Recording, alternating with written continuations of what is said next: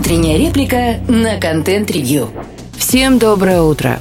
Всю прошлую неделю мы разбирали сделку, которая разделила Рунет на три части. В результате обмена активами Яндекс и ВК определились с вектором развития на ближайшие годы. Но за многочисленными разборами последствия этого события потерялся третий участник. Сбер упоминался вскользь, хотя ему отошел, например, каршеринг City Drive, крайне агрессивно продвигающийся в Москве. Иногда даже складывается ощущение, что автомобили City Drive на дорогах столицы даже больше, чем Делимобиля или Яндекс Драйва. Помимо каршеринга Сберу достались и другие активы, которые были в портфеле его совместного с ВК холдинга. А в итоге ВК забрал Delivery Club и вышел из капитала СП, оставив Сбер с набором каких-то странных, но жутко перспективных компаний. Сложно назвать конкретную точку невозврата, которую прошел Сбер но все, с кем мы общались, указывают на эпохальную презентацию с участием Боярского, когда стало понятно, Сбер живет в собственной параллельной реальности. В этой реальности все можно решить деньгами, которых у Германа Грефа, как у дурака Фантиков. И это, к сожалению, не фигура речи, а очень близкая метафора.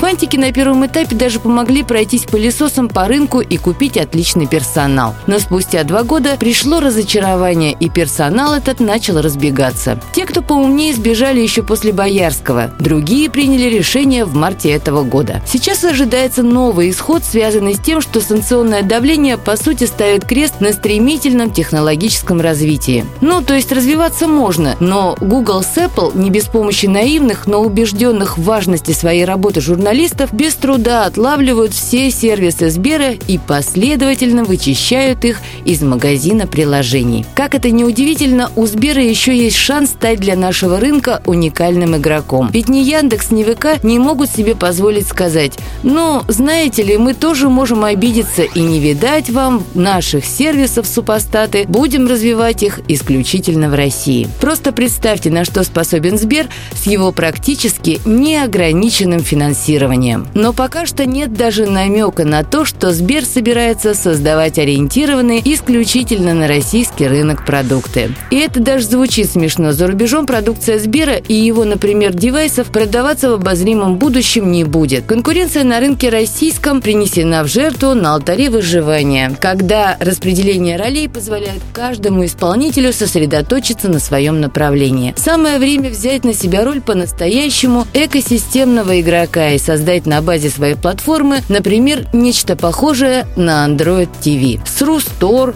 абсолютной свободой установки любых приложений, без навязывания наладан дышащего ока и убогих голосовых помощников. Занять нишу производства ТВ-приставок, которые будут воткнуты в любой телевизор. Но нет, Герман Греф на это не пойдет. Ведь это будет означать, что все его громкие рассуждения, которыми он задвигает последние лет 10, не стоят и ломаного гроша. И ужас ситуации заключается в том, что и рынок знает, и Греф знает, и потребители знают. Но все продолжают делать вид, что все хорошо. Непонятным остается одно – как и когда именно Сбер превратился в Мидаса, с той лишь разницей, что персонаж греческой мифологии своим прикосновением превращал в золото. А во что превращается то, к чему прикасается Греф, мы все знаем. Слушайте наши подкасты на Spotify, Яндекс Музыки, в Google и Apple подкастах. Всем хорошего дня. Пока-пока.